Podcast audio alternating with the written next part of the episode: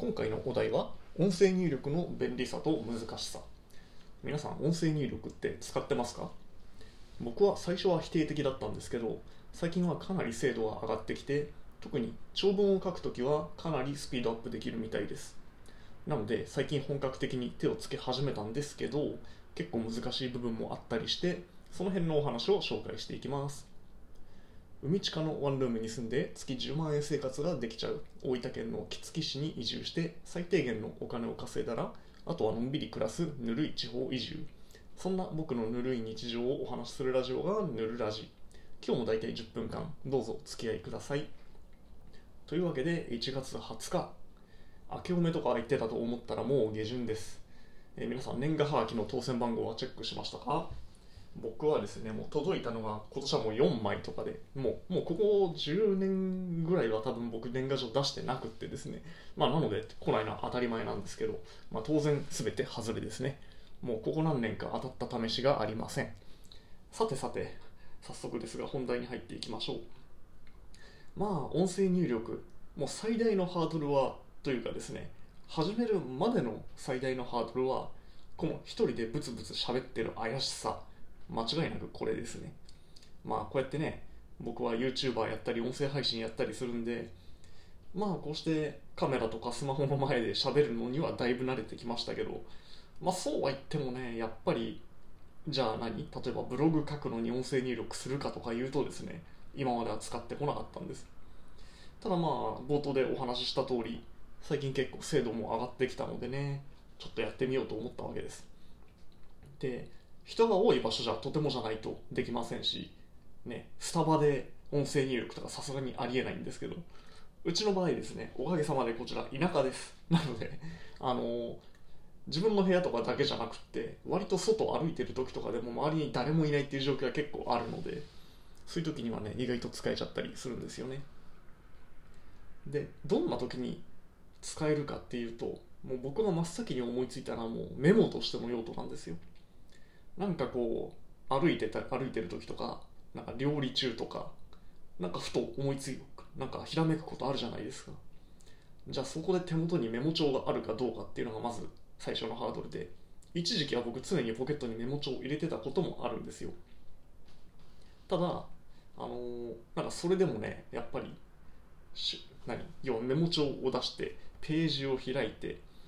ペンを手に取って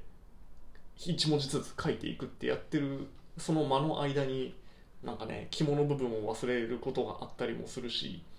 であとはね例えばこうじゃあキッチンで洗い物をしてる時だったとかなったらまずこう一旦どっかに置いてで手を洗って手を拭いてそこから始まるわけじゃないですか。なんかその間の間にねあの忘れがちなんですよ。で最近使うようになったのが Apple Watch Apple Watch で使えるドラフツっていうアプリがあるんですけどもうそれだと Apple Watch の何文字盤？文字盤のアイコンをタップするだけでもう音声入力でメモが取れるようになったのであのそこからね本格的に使うようになりました。あとはねあの長文入力ですね。あその前にあれだな。メモに関してはえっとね、えーデメリットはあるんですよ。その誤変換誤認識あと声を拾わないとか、まあ、そういうことはあるんですけど、まあ、メモぐらいであればね多少間違ってたりちょっと抜けてたりしてもさほど問題にならないのでメモには便利というお話でした。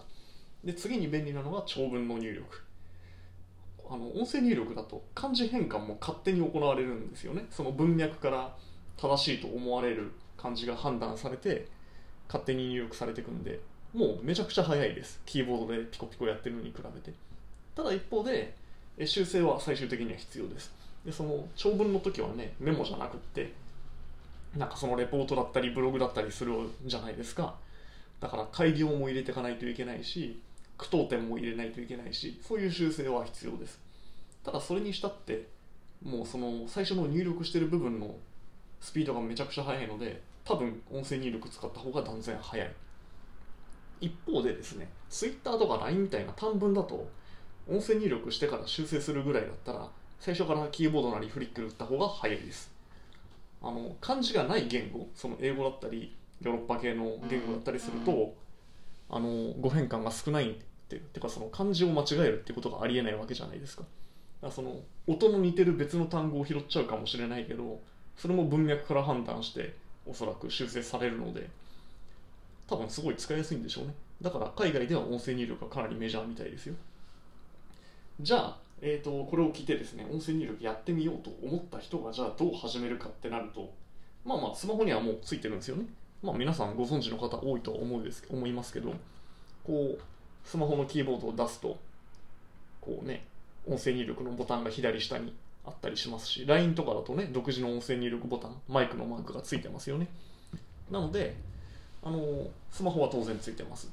で Apple の音声入力に関してはもう iPhone も iPad も同じようにあるし Mac でも全く同じものが使えます。で Google 系だとですね Android のスマホやタブレットはもちろんあとは Google Chrome のブラウザを使えばですね Google ドキュメントとか使えば音声入力がパソコンでも使えます。ただこれらには結構弱点がでかいじゃと思う弱点があって。よくわかりませんでした。えーとそんな話をしていたらねあの Google アシスタントが勝手に今反応してましたけどスマートスピーカーです。うちに置いてる。まあそれはさておき。このスマホとかについてる標準のやつの弱点はですねなんか最大の録音時間っていうのがあるんですよ。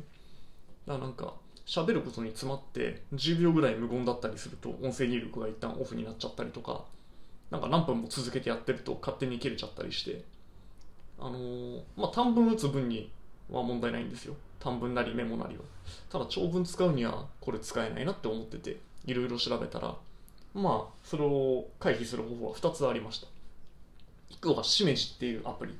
これ使ってる人いるかもしれないですね。なんか絵文字とか顔文字とかいっぱい入ってるのが楽しいみたいな話らしいんですけど、まあ、僕は初めて使ったんですけどね。しめじっていうそのスマホ用のキーボードアプリですね。標準のキーボードとは別に使うやつ。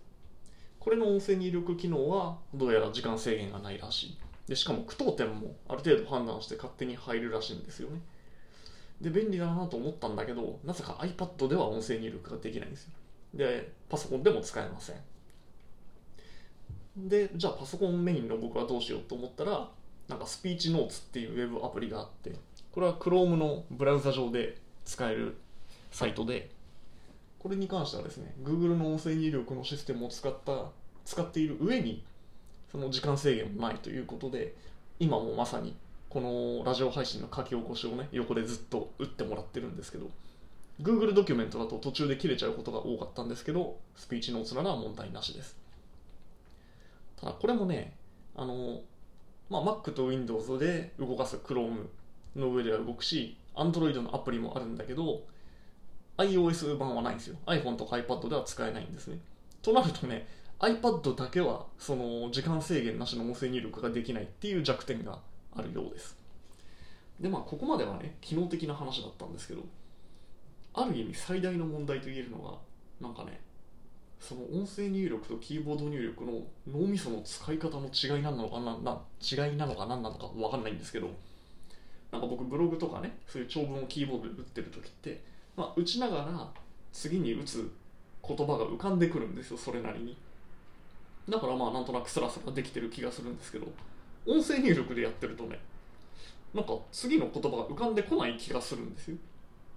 でこれは気のせいかもしれないし実際そうなのかもしれない。まだ分かんないんですけど。なんか考えられる理由はなんか3つあって。1つはそのキーボードよりも文字入力が速いのは間違いないんですよ。で早すぎてキーボードで打ってる間に考えられたその時間的な余裕が音声入力だとなくなってるのかなというのが一つ。でもう一つが単純に慣れの問題なのかと